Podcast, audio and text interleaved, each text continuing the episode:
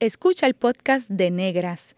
Este programa se emite los viernes a las 3 de la tarde por Radio Universidad de Puerto Rico en el 89.7 FM San Juan y el 88.3 FM Mayagüez. Todo un mundo de música e información.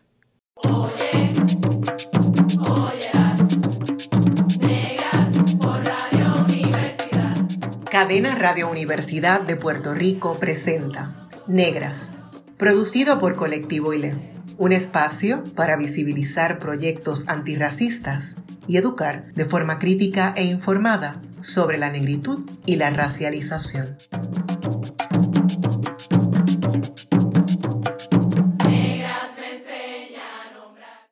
Me niego rotundamente a negar mi voz, mi sangre y mi piel y me niego rotundamente a dejar de ser yo, a dejar de sentirme bien cuando miro mi rostro en el espejo, con mi boca rotundamente grande y mi nariz rotundamente hermosa y mis dientes rotundamente blancos y mi piel valientemente negra.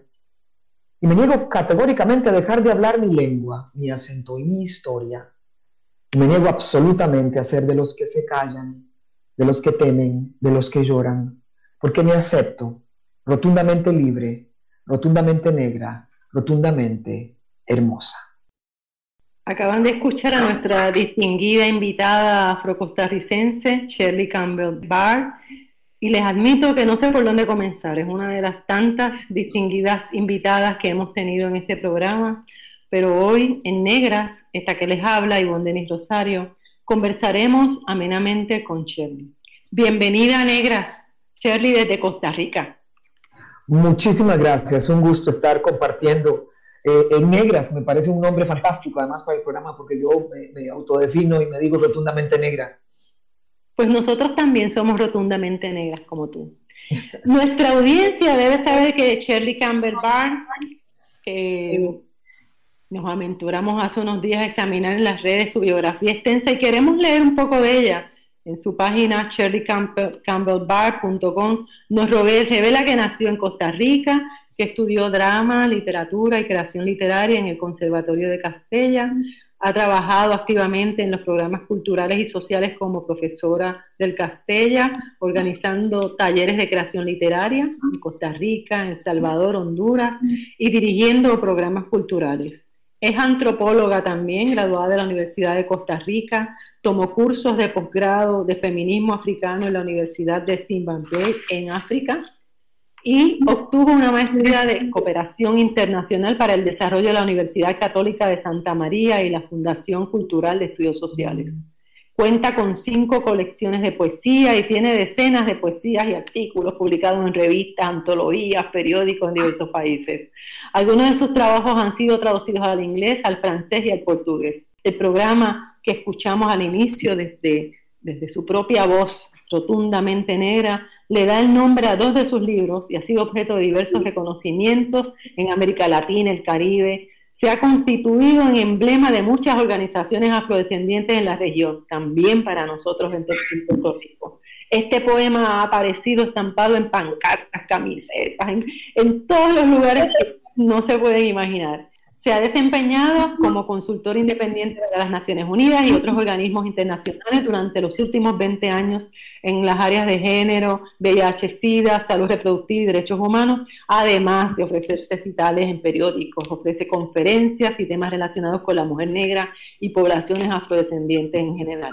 Hoy nos sentimos rotundamente negras con tu presencia y por supuesto es un honor lo cual me obliga a pedirte para nuestra radio audiencia que nos hables de ese poema y cómo surge en ti esa afirmación tan sólida de tu negritud. Es preciso que nos hables de tu formación personal, cuál, cuánto hay en ti de tus padres y ancestros jamaicanos. Dejo los micrófonos de negras para ti. Bueno, muchísimas gracias por la presentación y, pues, pues me, me, me siento honrado de escuchar que, diga que se siente rotundamente negras con mi presencia, la verdad, porque eso es un poquito lo que, lo que una pretende con el trabajo que una hace. Em, bueno, yo vengo de una, em, empiezo así comentando rápidamente, yo vengo de una familia de, siete hermanos y hermanas. Este, en mi país, em, en Costa Rica, los, los afrodescendientes, como yo, eh, como yo, porque están, están los afrodescendientes que vinieron, que vinieron esclavizados eh, hace 400 años, pero también vino la, una, segunda ola que, de, que vinimos, de quienes vinimos de manera voluntaria a construir el ferrocarril y eso, de eso proviene mi familia, por eso nuestros nombres son en inglés, porque venimos de, Jamaica, la, primera lengua de mi padre y mi madre, es, y de mi generación realmente también, es el inglés, un inglés criollo, digamos, que viene del Caribe, em, y lo, lo, todavía mi padre y mi madre hablan, con, hablan español con ese acento, porque mis abuelas, mis dos abuelas todavía eran, eran jamaicanas. Em, eh, mis dos abuelos nacieron aquí, pero bueno, en fin. Un poquito es la historia, la historia nuestra. Em, y bueno, eh, llegamos aquí a, hacer, a, construir una nueva historia, digo, digo mi, mi, mi, familia y la, esta población afrodescendiente que se asentaron en Costa Rica. Y bueno, desde entonces, al final de cuentas, es una historia de, obviamente, como todas las historias nuestras de los pueblos afro, de las comunidades afro en la diáspora, son historias de lucha, de, de,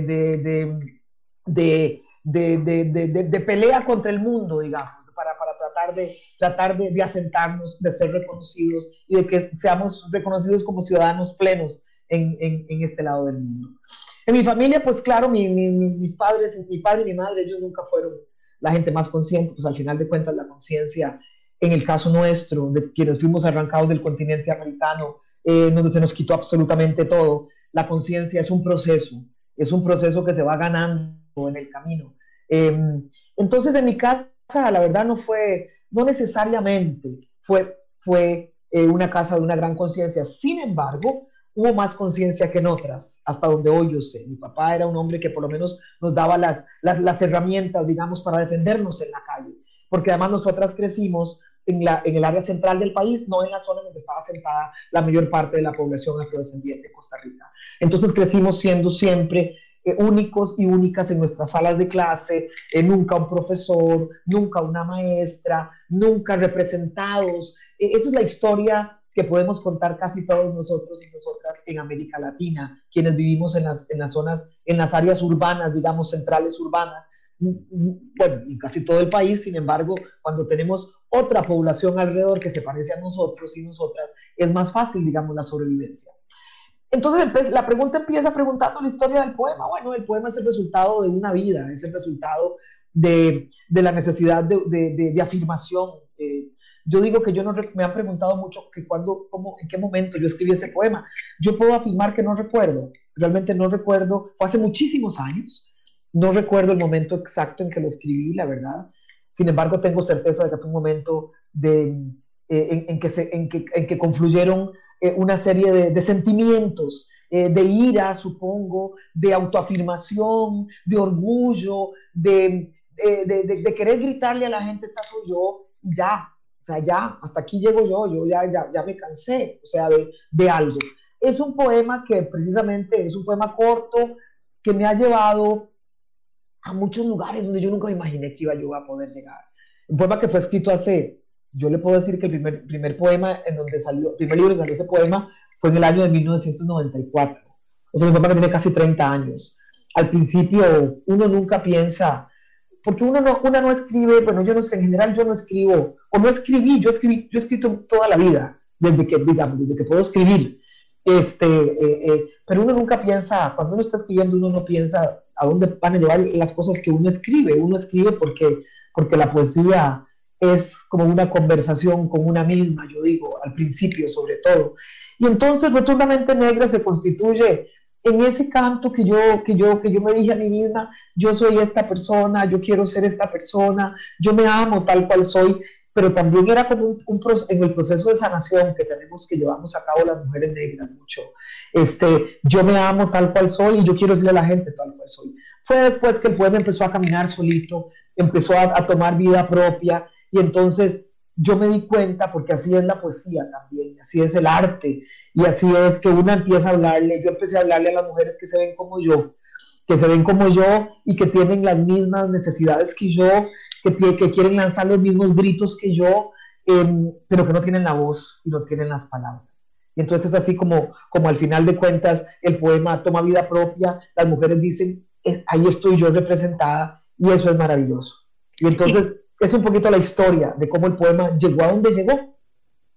¿Y cómo lo haces? Porque ahora que mencionabas que tienes una vida activa como nosotras también acá, ¿verdad? Nuestra lucha diaria como mujeres negras, eh, te pregunto, eh, ¿cómo divides tu tiempo como madre y activista de derechos humanos? ¿verdad? En las redes sociales noto que estás muy activa y que has incorporado a tus hijos ¿verdad? hermosamente para leer cuentos y, y cómo, cómo, tu rol de madre, activista, eh, mujer negra, antropóloga, poeta, cómo manejas el tiempo para cumplir con tanto y mostrarnos todo lo que nos muestras constantemente con tanta creación. Esa es la vida de las mujeres, Ivonne, o sea, nosotras lo sabemos, usted lo dijo, nosotras lo sabemos. Una tiene que desdoblarse y hacer lo que tiene que hacer. Pero el momento en que em, y una no planea estas cosas, la verdad. Por lo menos yo no lo planeé nunca. No planeé. Yo ahora digo, yo ahora la gente me llama, me llama activista, que ahora es un mote que yo también me pongo activista, pero, pero es una cosa que solo viene con la vida. O sea, al final una reconoce, uno va reconociendo en el camino, o yo fui reconociendo en mi camino, que yo tenía, como acabo de decir hace un momento, que yo tenía la voz y las palabras, y que hay otra gente, otras mujeres, otras personas que que, necesitan esa voz y esas palabras, la verdad. Em, entonces, bueno, ahí se pone una a meterse, a participar, a hacer un poquito, yo siempre lo digo, ahora después, uno, yo, después yo empiezo a hacerlo por los hijos míos, por las hijas mías. O sea, de pronto yo digo, al final, porque nosotras tenemos esta vida desde siempre, nosotras crecimos en la escuela y en el colegio y, una llega y una la molesta y una le dicen cosas feas y, y, y negra y este cosa. Y entonces, claro, yo empecé a escribir en ese proceso, digamos.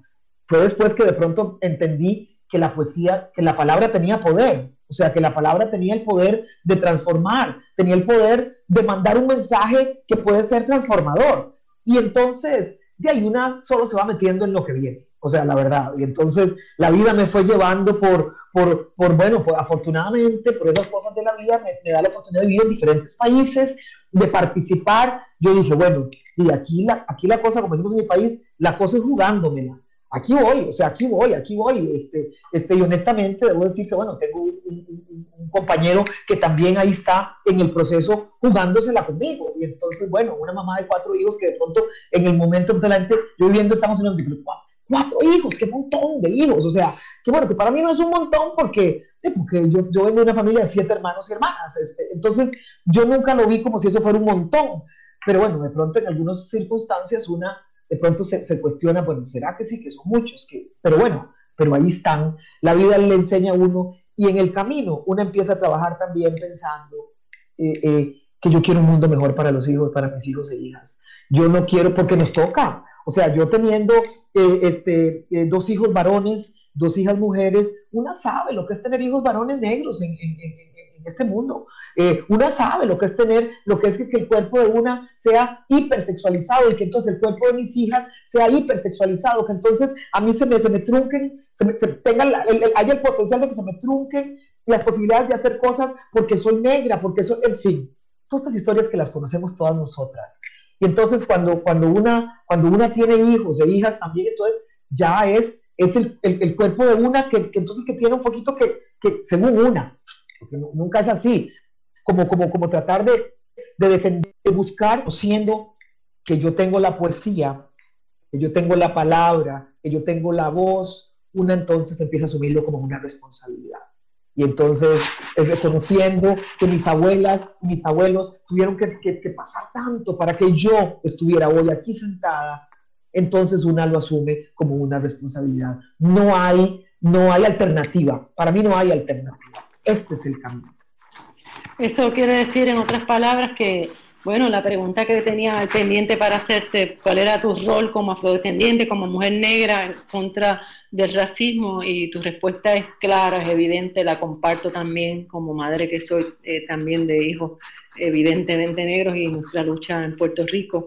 Y eso me hace obligar... Eh, una pregunta que, es importante. ¿Cuál es el estado de situación en Costa Rica sobre el tema de la educación antirracista? Eh, ¿Cuál es la política pública en función de combatir tanto racismo institucionalizado que en nuestros países ¿verdad? no cesa?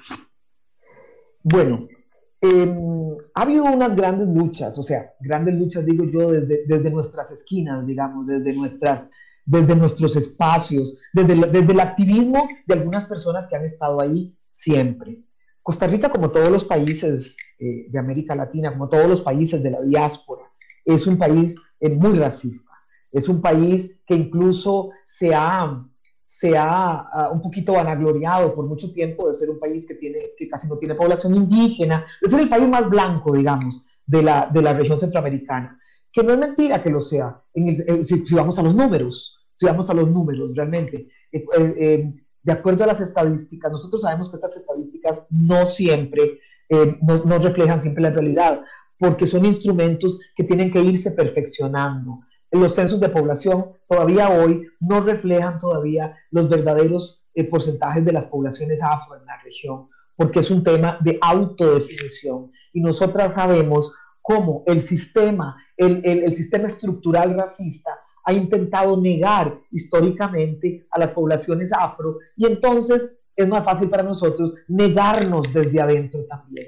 Y como es una, como ya sabemos, esa autodefinición no es fácil de determinar cuánta población hay. Vamos caminando hacia eso, vamos caminando hacia eso porque hemos avanzado en eso definitivamente. Entonces en Costa Rica, de acuerdo a las estadísticas, somos el 8.5% de la población se autorreconoce como afrodescendiente. Em, hoy, hoy eh, em, hemos avanzado hasta donde se puede, hay mucho más que avanzar, por supuesto, pero bueno, tenemos una vicepresidenta negra, tenemos una vicepresidenta negra que llegó al que es tu hermana, que es tu hermana. Que es mi hermana, que es mi hermana, pero además que llegó al poder, que llegó a, ser vicepresidenta. Mi hermana es una persona que viene del activismo. ¿Y esto por qué hago esta, esta, esta, esta salvedad? Me parece importante el reconocimiento de que es una persona que viene del activismo, del activismo feminista, del activismo, del activismo afro. Ella es el producto del activismo. Eso es importante. No es, no es una persona que sacan porque esta persona nos conviene y la ponemos aquí, una negra que no que estos temas no le, porque como hay muchos, nosotros lo sabemos, muchos y muchas, que son temas que no, ese no es un tema para ellos realmente, el tema, el tema de la, de la, afro no es un tema para ellos. El caso de la vicepresidenta de Costa Rica sí es, sí es, y aún cuando, cuando se le hizo la guerra, o sea, porque ella llegó al poder, ella llegó al poder, eh, digamos que, yo digo que llegó a hurtadillas, ¿en qué sentido? el país, este país, Costa Rica, no se dio cuenta que estaban llevando a una negra al poder. Esto lo digo un poquito eh, eh, en broma que en serio, pero realmente no se dieron cuenta que estaban llevando a una, a una negra al poder. Hasta que llegó, hasta que llegó y el mundo entero empezó a celebrar. Hasta que llegó y nosotros y nosotras, el pueblo afrodescendiente de la región de América Latina, empezamos a decir, tenemos la primera vicepresidenta negra de la región. Entonces Costa Rica como que dijo, ups, mira, se nos coló la negra o sea, ¿en qué momento? Mi hermana es una persona que viene del partido, o sea, ella es fundadora de ese partido, un partido que vino a, un poquito a revolucionar, etcétera, etcétera. Entonces ella llegó a la, vicepresidenta, pero también llegó en ese momento a canciller de la República. Las cancillerías son los ministerios, lo sé, porque yo he vivido en muchos países, me ha tocado vivir con las, con las, con los, las comunidades internacionales en los países en los que he vivido, entonces yo sé que las cancillerías de los países son de, las, de los ministerios, de las entidades más blancas de los países, porque es la cara del país hacia afuera. Entonces son de las más blancas, y yo lo sé, lo sé. Eh, eh, en los países que yo he vivido, ningún país de América Latina, salvo a veces Cuba, ha tenido alguno,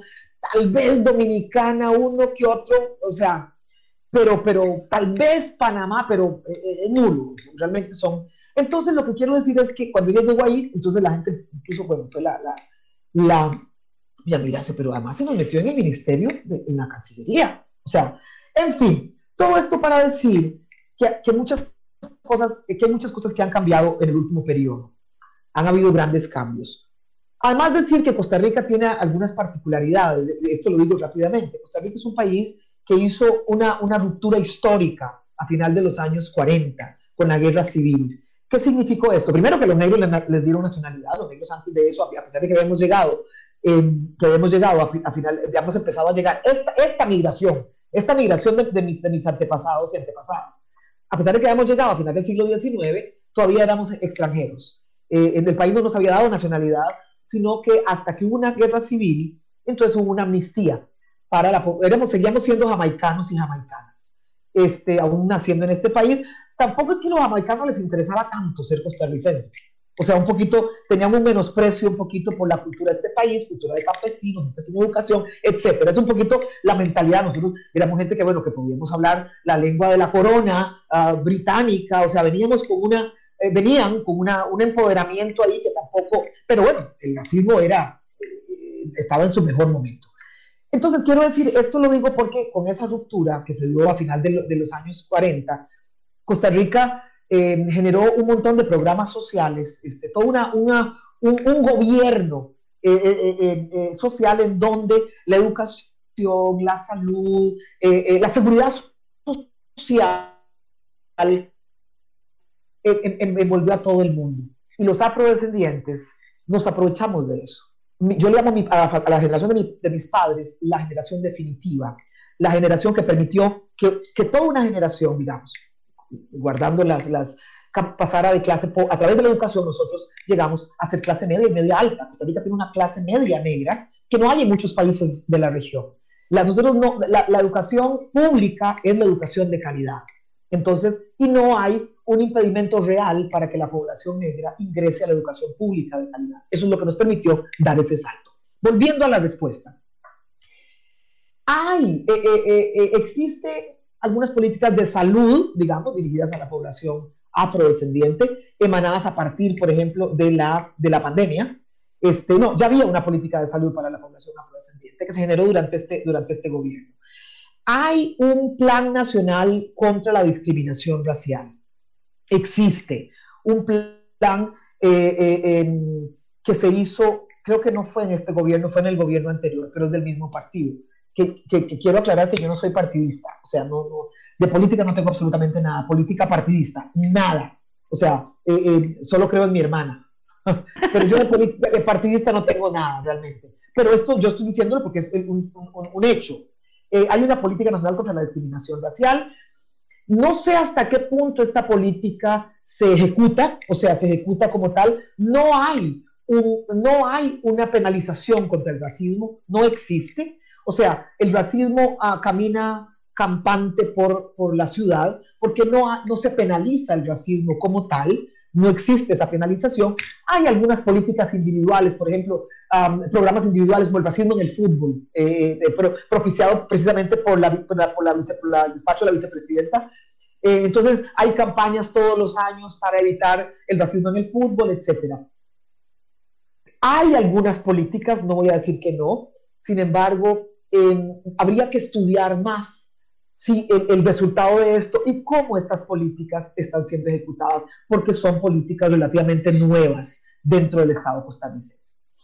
Me sonreía mientras te escuchaba porque eh, tú decías que se coló una negra, pues acá en Puerto Rico, pues también nosotros tenemos una negra colada y no está colada, porque es que ese espacio también nos pertenece a los afrodescendientes. Y tenemos a la senadora Ana Irma Rivera Lacén que está allí representándonos y creo que es momento de, que no solamente ella, sino todo el afrodescendiente, todas las mujeres negras, los hombres, que esos espacios donde no nos han sido representados de ninguna manera, tenemos que apoderarnos, y sea la manera que sea, ¿verdad? Más allá de, la política partidista, la importancia es la representación en los espacios de poder de los afrodescendientes para que se entiendan nuestras necesidades, nuestros reclamos y combatir precisamente el racismo. Así que desde todas esas eh, fuertes y todas esas eh, vertientes que se generan dentro de nuestro activismo, eh, es formidable saber ¿verdad? y pensar que allá en Costa Rica también, como nosotros, estamos luchando por esa equidad. Eh, y habías mencionado, antes de irnos a la pausa, sobre las comunidades y, y, tenía en el tintero preguntarte sobre la comunidad Limón, que estaba leyendo que habías regresado después de muchísimo tiempo, ¿verdad? Esa, esa área donde eh, mujeres y muchísimas personas, ¿verdad? Han asumido una generosidad muy grande a ti por todo ese movimiento, ¿verdad? En contra del racismo y que nos hablaras un poco de ese reencuentro con ese espacio maravilloso. Aquí en Puerto Rico tuvimos a, a, Queens Duncan en un momento dado, era como parte de nuestros... Eh, conferenciantes en el primer Congreso sobre Afrodescendencia en la Universidad de Puerto Rico. Así que tenemos un, una memoria deliciosa de esa comunidad y nos gustaría que nos hablara sobre eso también. Este, sí, eh, realmente eh, hoy ya Limón no es necesariamente el, lugar en donde hay más población afrodescendiente. Sin embargo, es donde está más concentrada, eso sí. Este, sin embargo, así es. Nosotros tenemos, que es un trabajo que tenemos que hacer un poco nosotras y nosotros afrodescendientes, que es un poquito, nosotros hemos, nos hemos aprendido, nos hemos aprendido muy bien el juego del dominador. Em, y, eso, y eso es muy triste. Yo, yo no nací en Limón, yo nací en San José, crecí en la capital del país y yo tuve durante, durante, durante mi infancia y mi adolescencia una, una, una, pena muy grande porque la gente de Limón a nosotros nos veía como con desdén, este, los afrolimonenses, digamos, un poco. Bueno, porque éramos de San José, bueno, porque no hablábamos, nosotros en particular no hablábamos, no hablábamos la lengua, etcétera.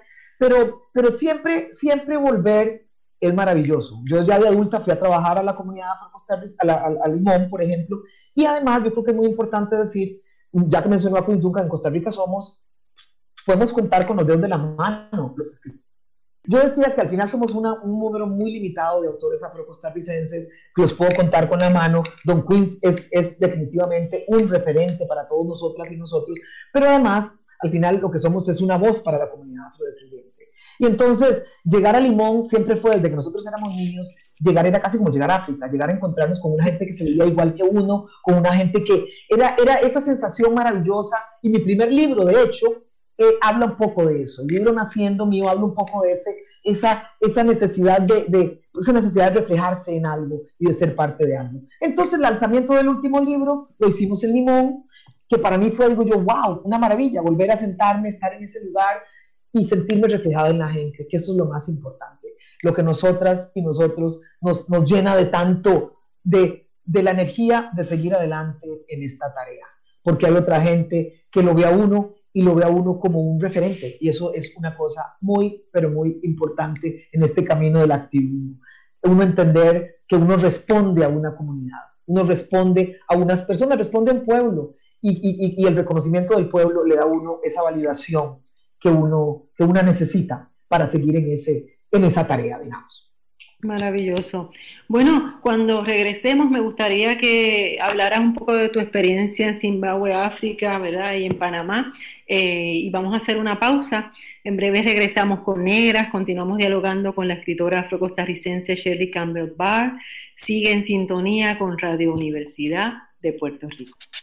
La clase de historia que no nos contaron. Está escuchando el podcast de Negras. Este programa se emite los viernes a las 3 de la tarde por Radio Universidad de Puerto Rico en el 89.7 FM San Juan y el 88.3 FM Mayagüez. Todo mundo de música e información. Oye, óyelas, negras por Radio Universidad. La clase de historia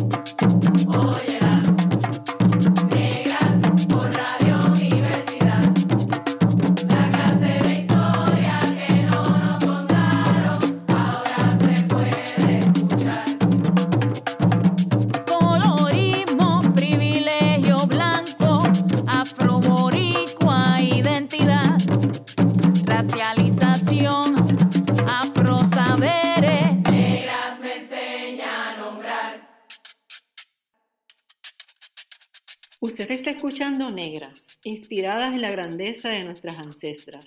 Les saluda Ivonne Denis Rosario.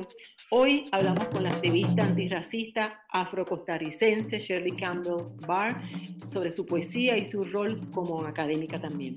Te mencionaba en, el segmento anterior que me gustaría que hablaras un poco sobre tu experiencia en Zimbabue, África y en Panamá. Eh, ese referente también importante de nuestra madre tierra. Em, eso me encanta hablarlo porque para nosotras y nosotros, y, continúo con la pregunta anterior, para mí cuando yo era pequeña, llegar a Limón era maravilloso, llegar a donde estaban los negros, donde estaban las negras, a donde yo me sentía que era parte de algo. Eso es, usted sabe, bueno, nosotras crecimos en un mundo que siempre nos, arrinconó, que siempre nos desvalorizó, que siempre nos dijo que nosotras no teníamos valor, que siempre nos dijo que el cabello de nosotras era raro, que siempre menospreció nuestras curvas, que siempre menospreció con todo y que, que, que, que un poco con, con, con, el arte de, los, de, los, de las personas afro, a pesar de eso, folclorizan siempre nuestras manifestaciones culturales, caricaturizan eh, eh, nuestra vida, nuestras, todo lo que nosotros y nosotras representamos dentro de nuestras comunidades, eso se hizo históricamente. Cuando una crece, uno va diciendo, tiene que haber un lugar.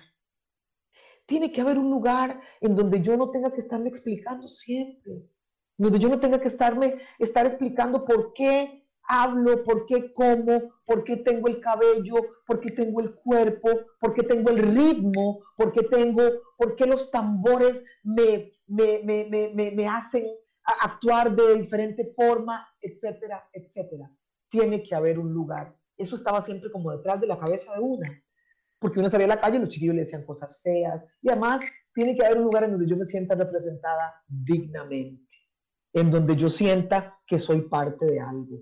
Entonces, sobre todo una como activista, ahora uso la palabra, que yo empecé en, este, en esto desde que era muy jovencita, la verdad.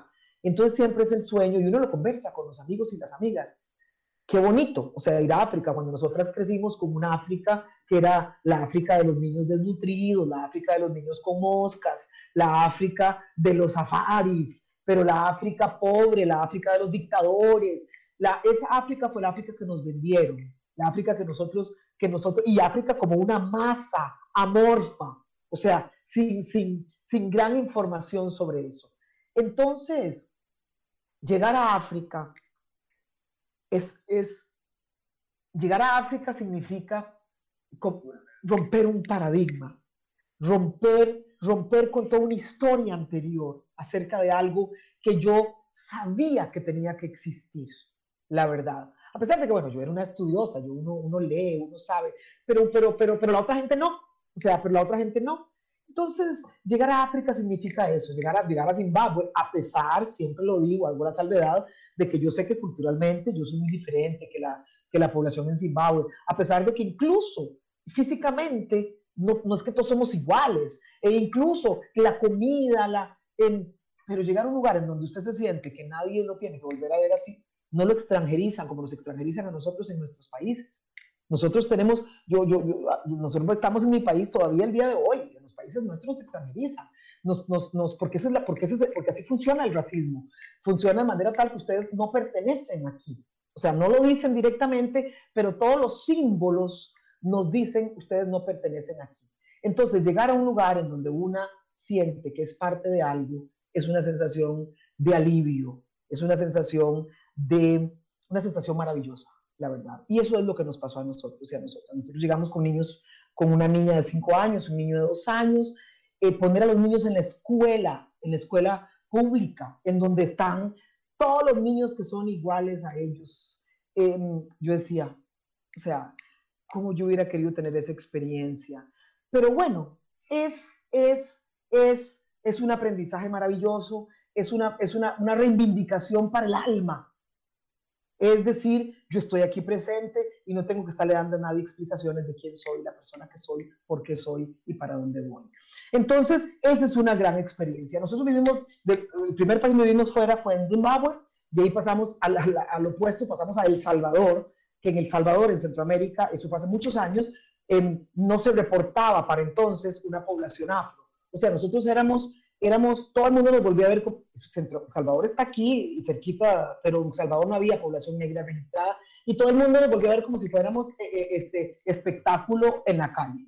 Los carros casi que paraban para vernos, pues éramos una familia de cuatro personas negras, en el autobús todos se nos quedaban, nosotros íbamos manejando y las personas se nos quedaban viendo en el carro como si fuéramos un espectáculo. De ahí pasamos a Honduras, que fue eh, totalmente diferente, y El Salvador y Honduras están a la par, pero Honduras tiene una población, el, país tiene la población negra más grande de Centroamérica, es donde casi un millón de población, de, población garífuna, este, es otra cosa. Pero bueno, finalmente de ahí, bueno, vivimos en Brasil, que es otra historia también, que son donde la mitad de la población es negra, pero, pero, pero uno de los países muy probablemente yo creo que es uno de los países más racistas donde yo he vivido, la verdad que conozco, porque, porque uno vive en un país donde la mayor parte de la población es negra, pero donde uno vive uno no ve negros, más que las empleadas domésticas, más que las personas que limpian la piscina, en fin, están cambiando muchas cosas en Brasil, por supuesto. O sea, que sea racista no significa, precisamente eso hace que hay un enorme movimiento de reivindicación, que están haciendo cosas, están cambiando cosas, están cambiando el, el, el, el, paradigma, a pesar que, bueno, que se les paró mucho el desarrollo con los últimos, con los últimos este, gobiernos del, del país, después de que habían avanzado muchísimo. Este, pero bueno, y finalmente llegar a Panamá, en donde, a pesar, cuando, como mencionaba hace un momento, eh, eh, infelizmente, no infelizmente, felizmente, porque es una conquista, el tema de la negritud, el tema de la, de la, de la, de la definición de quién se es, es autodefinición. Entonces, en Panamá, eh, la estadística dice que son 13, 14%.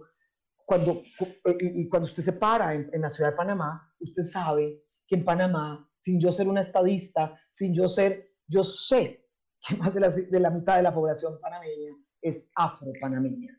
Eh, entonces, hay unos procesos muy interesantes en Panamá. Panamá, al final de cuentas, yo siempre digo que es un país muy joven, este, un país muy joven en la medida porque, bueno, Estados Unidos salió de Panamá hasta hace, hasta hace 20 años. Entonces, yo ni siquiera cuento la independencia de Panamá que se, que se dio hace, no sé, 100 años. Yo digo que Panamá apenas, apenas es un país que está en proceso un poquito como de, de definir su ciudadanía eh, y, su, y, su, y su identidad. Hay un movimiento importantísimo en Panamá sobre todo reconociendo que Panamá es un país con una población afro tan grande, pero es una población afro muy heterogénea, digamos, heterogénea en el sentido de que, bueno, está, siempre hay un conflicto y lo hay, lo hay claramente en Panamá, un conflicto entre la población afrocaribeña como nosotros, que llegaron para el canal, y está la población afrocolonial, digamos, que son una, la, mayor cantidad de población afropanameña, que, que, bueno, que siempre está ese conflicto, bueno, eh, ya lo conocemos, el conflicto de dividir y vencerás, este, eh, eh, que, que, que, que, vino a presentarse, porque bueno, porque bueno, somos diferentes, unos hablamos inglés, otros somos...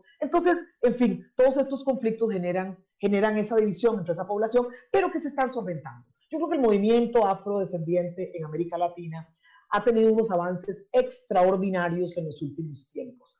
La globalización, digamos, eh, la, la, la, la comunicación nos ha permitido crecer exponencialmente en los últimos años. Eh, nos ha crecido, nos ha permitido conocernos y entender que la lucha es una, la lucha es una en toda la región, con, con las diferencias que tenemos específicas, pero la lucha es una. Cuando usted me decía que, que tenemos una compañera que está en el Congreso, eh, esa es la lucha que tenemos todos y todas los afrodescendientes en la región, porque, porque necesitamos, necesitamos eh, colarnos en el poder, y colarse es una palabra fea, pero la verdad es que al final de cuentas esa es la forma como ellos lo ven.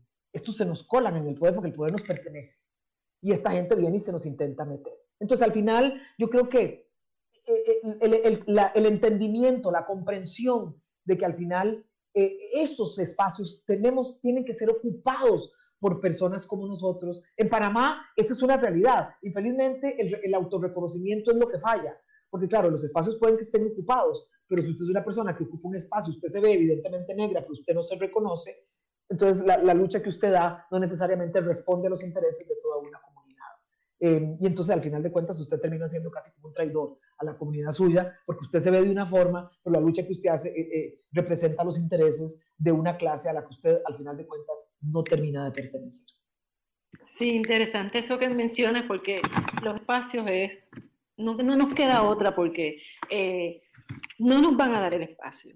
lamentablemente no va a ser algo así, que digamos, ustedes afrodescendientes de, este, de estos 10 espacios les corresponden tantos. No, no, eso no va a pasar. Y yo creo que ahí estaba precisamente la resistencia, ahí estaba precisamente el activismo.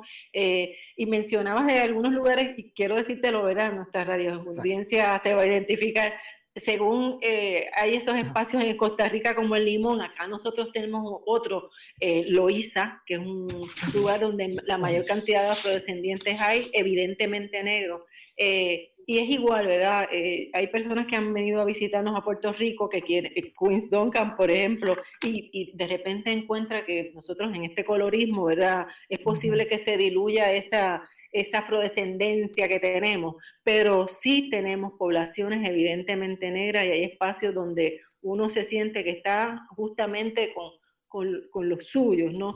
Porque pues el racismo nos no separa, nos separa eh, y es penoso.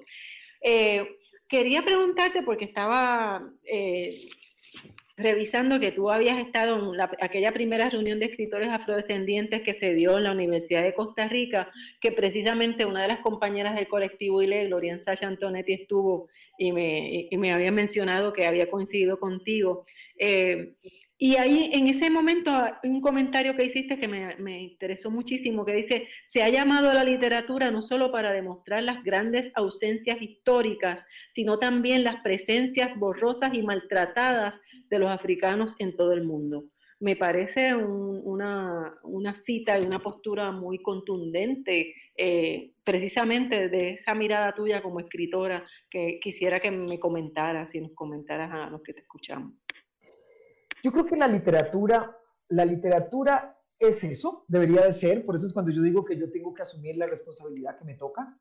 Em, como yo le digo a mis hijos y a mis hijas siempre, yo no llegué aquí caminando sola. Eh, si estoy aquí es porque, es porque hubo otra gente antes que yo que permitió que yo estuviera sentada aquí en esta posición en que estoy sentada hoy. Em, y bueno, que pero de alguna forma me miran desde alguna parte y esperan que yo cumpla con mi, con mi responsabilidad. La verdad es que eh, igual, igual se los digo yo a mis hijos, se los digo siempre a mis hijos e hijas, ustedes no llegaron aquí caminando solos. Lo que ustedes este, tienen hoy es el resultado de otra gente que se rompió el lomo este, y se lo rompió y se lo rompieron para que, para que ustedes puedan estar aquí hoy en esta posición. La literatura es una. Usted menciona esa cita específica. La literatura, la literatura es una pero todas las áreas del quehacer humano tienen que ser reescritas desde la visión de los pueblos afrodescendientes. Solo nosotros y nosotras tenemos la capacidad, la posibilidad y la responsabilidad de contar nuestra propia historia. Y eso no solamente desde la poesía, no solamente desde la novela, desde la crónica, desde desde, la, desde el periodismo, desde la arquitectura. O sea, eh, precisamente mi hijo que es arquitecto, cuando decía recientemente, estábamos en un evento que él participó en un evento, recientemente digo, antes del año de la pandemia, pero precisamente el año anterior, un encuentro de afro aquí en Costa Rica, una cosa del gobierno, etc. Y mi hijo estaba ayudando por ahí. Alguien le preguntó en algún momento, le dice, eh, ¿y usted qué es lo que hace? Claro, como es mi hijo, entonces, ¿y usted en qué, en qué área está? ¿En qué? Entonces él dice, bueno, yo desde mi área no tengo mucho que aportar porque yo soy arquitecto, dice él. Yo le digo yo, un momentito, o sea, un momentito. Ese es un área eso es un área que, tenemos que empezar a pensar que hay que, nosotros construimos este continente. El pueblo afro construyó este continente. ¿O para qué cree que fue que trajeron a los, los, los, los a los esclavizados a este continente? Sino para levantar, literalmente levantar estructuras también. Nosotros construimos sobre la sangre de los pueblos afro, están montadas nuestras ciudades. Entonces, yo creo que eso es muy importante que se entienda. Y en ese sentido, nosotros y nosotras tenemos la responsabilidad de rescatar esa historia. Aquí en Panamá, por ejemplo, está, eh, eh, eh, que yo estaba muy enojada, hay unos fuertes interesantes, fuertes españoles, digamos, el fuerte San Lorenzo, el fuerte está en Portobelo, en Panamá, que fue una, un puerto de entrada fundamental para los esclavizados que vinieron en una época determinada. Entonces hay unos grandes fuertes que están en, destrucción, qué sé yo, pues están en el proceso como de, de, de, eh, restaurar, hacer algunas cosas, rotular. Pues me voy yo al fuerte San Lorenzo, me dicen, ah, bueno, es que lo, recientemente lo rotularon todo, está muy bonito, me voy al fuerte San Lorenzo. En ninguna parte, en ninguna parte de todo este, esta estructura que es enorme, maravillosa, con una visión hacia el mar, una cosa maravillosa. Decía, yo comentaba con mi esposo, me decía él, ¿usted se imagina para subir hasta aquí? Para subir hasta aquí. No existían las, las grúas que existen. Todo eso subió en los hombros de los hombres y las mujeres afrodescendientes, africanos que llegaron a este continente, que llegaron, que fueron traídos a este continente. Y aquí en el fuerte no hay una sola mención. Eso es vergonzoso. Una sola mención de que esto hablan del fuerte San Lorenzo, que entonces cuentan la historia, que aquí defendían, se defendían de los piratas y los españoles defendían y por allá entraban el pirata Drake y el pirata tal y entonces ellos saqueaban. Nunca se menciona, claro, los, como los españoles estaban ahí defendiendo, estaban los, los africanos estaban ahí poniendo el cuerpo para, para, para defender eso. Ellos construyeron, defendieron y pusieron el cuerpo para defender algo que nunca les perteneció.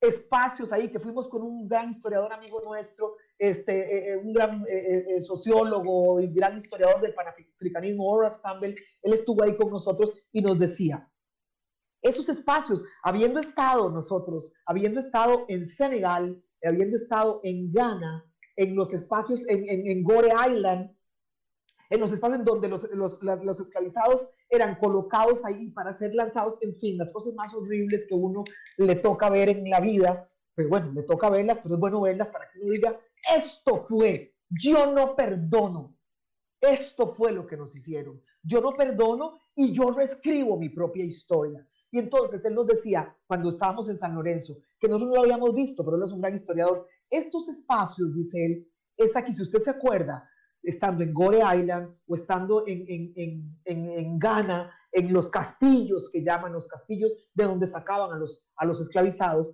Eh, estos espacios, aquí es donde probablemente estaban las mujeres, aquí probablemente estaban los hombres, aquí probablemente estaban los niños, aquí probablemente, o sea, cosas que uno escuchó cuando estuvo en, en los castillos en, en, en Ghana, aquí estaban las mujeres, las mujeres que se resistían a ser violadas Aquí las ponían, aquí las hincaban.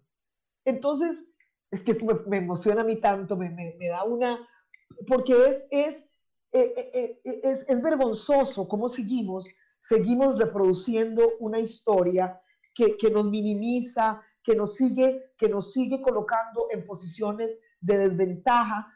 La historia tiene que ser reescrita desde la literatura nosotros tenemos la responsabilidad de limpiarle las rodillas a nuestros antepasados. O sea, de limpiarles el rostro, de, reivindicar una lucha de siempre, de borrar esa imagen que los negros son vagabundos. Por favor, si no hemos parado de trabajar, tenemos 500 años trabajando. Y a mí alguien me puede venir a decir que ustedes es que no les gusta trabajar y estigmatizan nuestros pueblos, nuestras provincias. No, es que esa gente no le gusta, es que yo lo que les gusta es, ay, perdón, pero es que yo me emociono mucho con esto.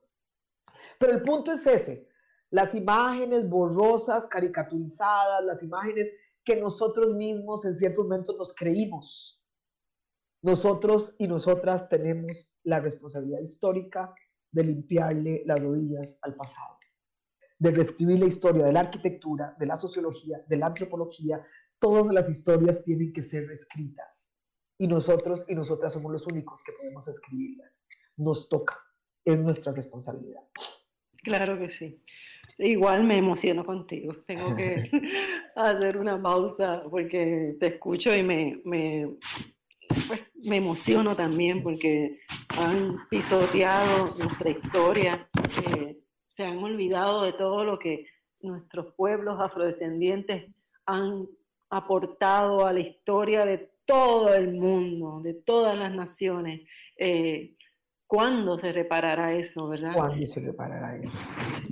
Y pensando precisamente en ese punto que hablábamos, eh, se me ocurre preguntarte también, ¿qué programas académicos eh, en, la universidad de, de, las universidades de Costa Rica se trabajan el tema de la afrodescendencia? ¿Van encaminados a la universidad precisamente a, reconocer esas aportaciones de nuestros pueblos desde la propia academia.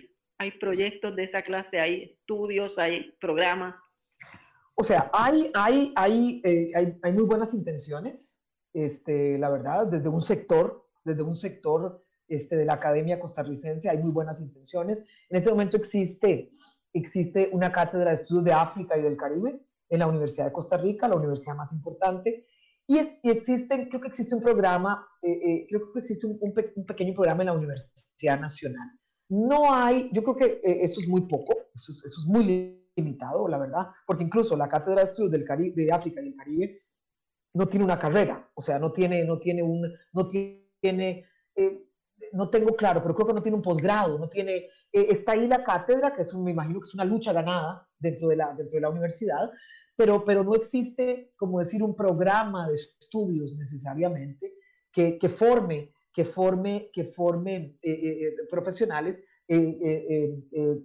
con la capacidad de impartir los cursos. Costa Rica en eso pues estamos un poquito atrás, digo yo, bueno, no sé, atrás no sé de quién, de Estados Unidos, porque en América Latina tampoco es que hay, que hay, que hay mucho sobre eso, este, pero, eh, en eso nosotros tenemos que darle también, usted mencionó a Queens Duncan, pero en este país, como le digo, son muy pocos los escritores afrodescendientes publicados, a la profesora Eulalia Bernard, que es una escritora, es, es, es una pionera, eh, una pionera que, que, entendió muy bien siempre su responsabilidad histórica, digamos, su responsabilidad en el activismo, su responsabilidad de educar, su responsabilidad de abrir espacios para los que veníamos atrás.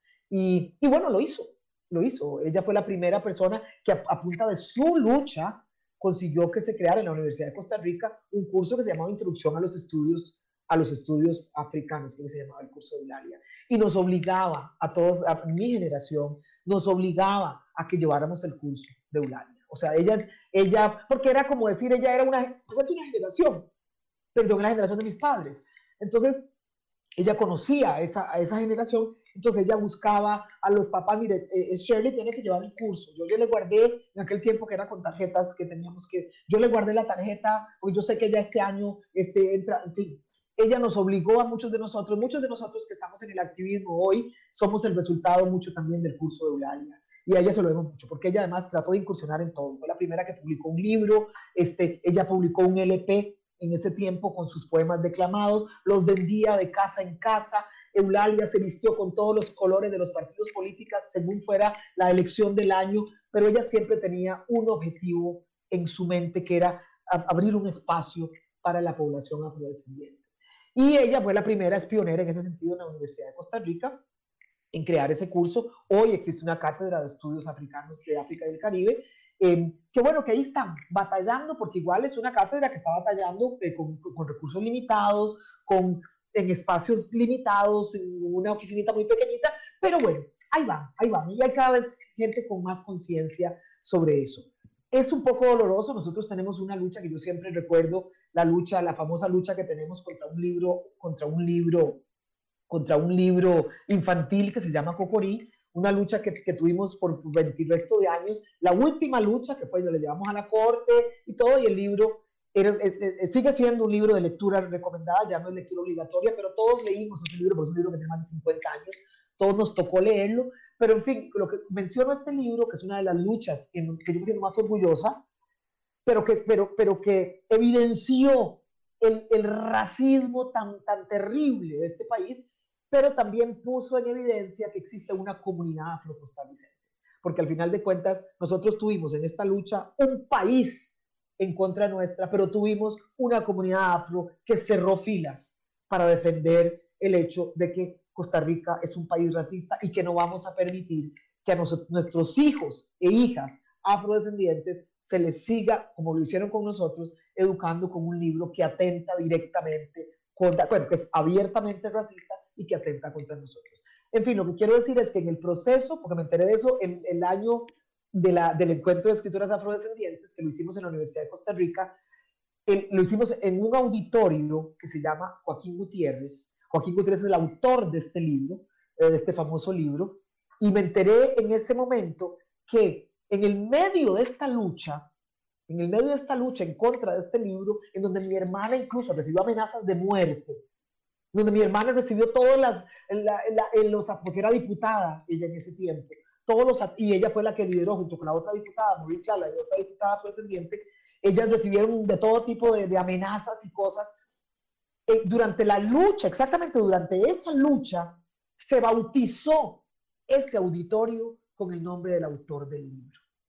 O sea, era la afrenta más grande que yo decía, ¿cómo es posible que nadie se enteró de esto? ¿Cómo es posible que nosotros hicimos una lucha contra esto? Era un poquito la universidad diciéndonos, a mí qué me importa lo que ustedes piensen. Este libro es lo mejor que este país ha producido y el auditorio se llama con el nombre de este autor. Y en ese momento, el director de la escuela de filología, que es una escuela de filología en la Universidad de Costa Rica, era un hombre negro. Era un hombre negro. Y entonces, es, es, una, es, una, e, es un poquito para decirle en dónde estamos. Es interesante, Cherry, que las luchas de Costa Rica son también las luchas nuestras. Muchísimas eh, situaciones similares, idénticas, ¿verdad? Que tenemos que, que, pasar nosotros los afrodescendientes. El tiempo se ha acabado, no lo puedo creer, no lo puedo creer. Shelly, agradecemos tu tiempo en este programa. Eh, y como siempre, ¿verdad? Eh, agradecemos al personal técnico de Radio Universidad y a nuestros compañeros de CRET de aquí de la Facultad de Estudios Generales. Y me despido, dejo un minuto para que te despidas, Shelly, agradecerte este tiempo valioso tuyo para nosotros los puertorriqueños y nosotras las negras aquí en Puerto Rico. Y yo soy parte de las negras y orgullosamente negra. Muchísimas gracias por la invitación.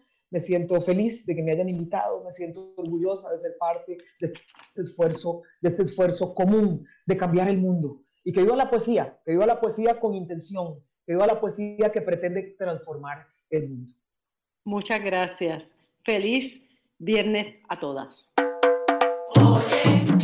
Cadena Radio Universidad de Puerto Rico y Colectivo ILE presentaron Negras, asumiendo nuestro justo rol como forjadoras de cambio. Acaba de escuchar el podcast de Negras le invitamos a que nos sintonice los viernes a las 3 de la tarde por Radio Universidad de Puerto Rico en el 89.7 FM San Juan y el 88.3 FM Mayagüez. Todo un mundo de música e información.